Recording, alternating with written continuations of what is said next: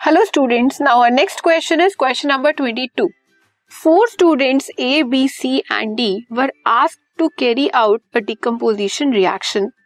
Each one followed different method as mentioned. Four students हैं उन्होंने experiment perform किया different different way में perform किया अब फर्स्ट ने क्या किया heated aqueous solution of iron sulphate in a test tube second did added zinc granules to iron sulphate in a test tube and then heated the mixture आपको इनमें से ये बताना है कि कौन सा बेस्ट मेथड है डीकम्पोजिशन रिएक्शन के लिए।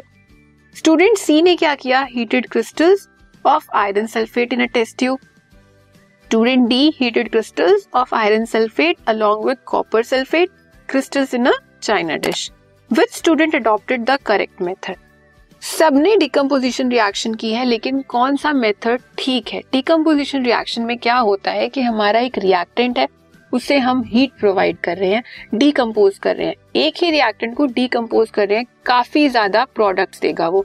वो दो भी दे सकता है, दो से ज़्यादा प्रोडक्ट्स भी दे सकता है। तो जो स्टूडेंट सी है, उसने क्या किया?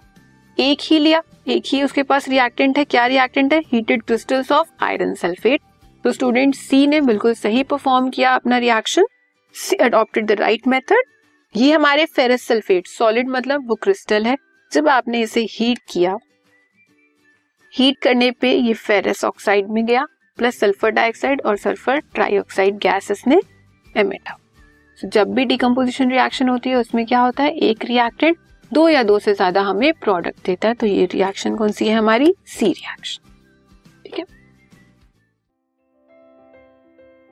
this podcast is brought you by Hubhopper शिक्षा अभियान अगर आपको ये पॉडकास्ट पसंद आया तो प्लीज़ लाइक शेयर और सब्सक्राइब करें और वीडियो क्लासेस के लिए शिक्षा अभियान के यूट्यूब चैनल पर जाएँ।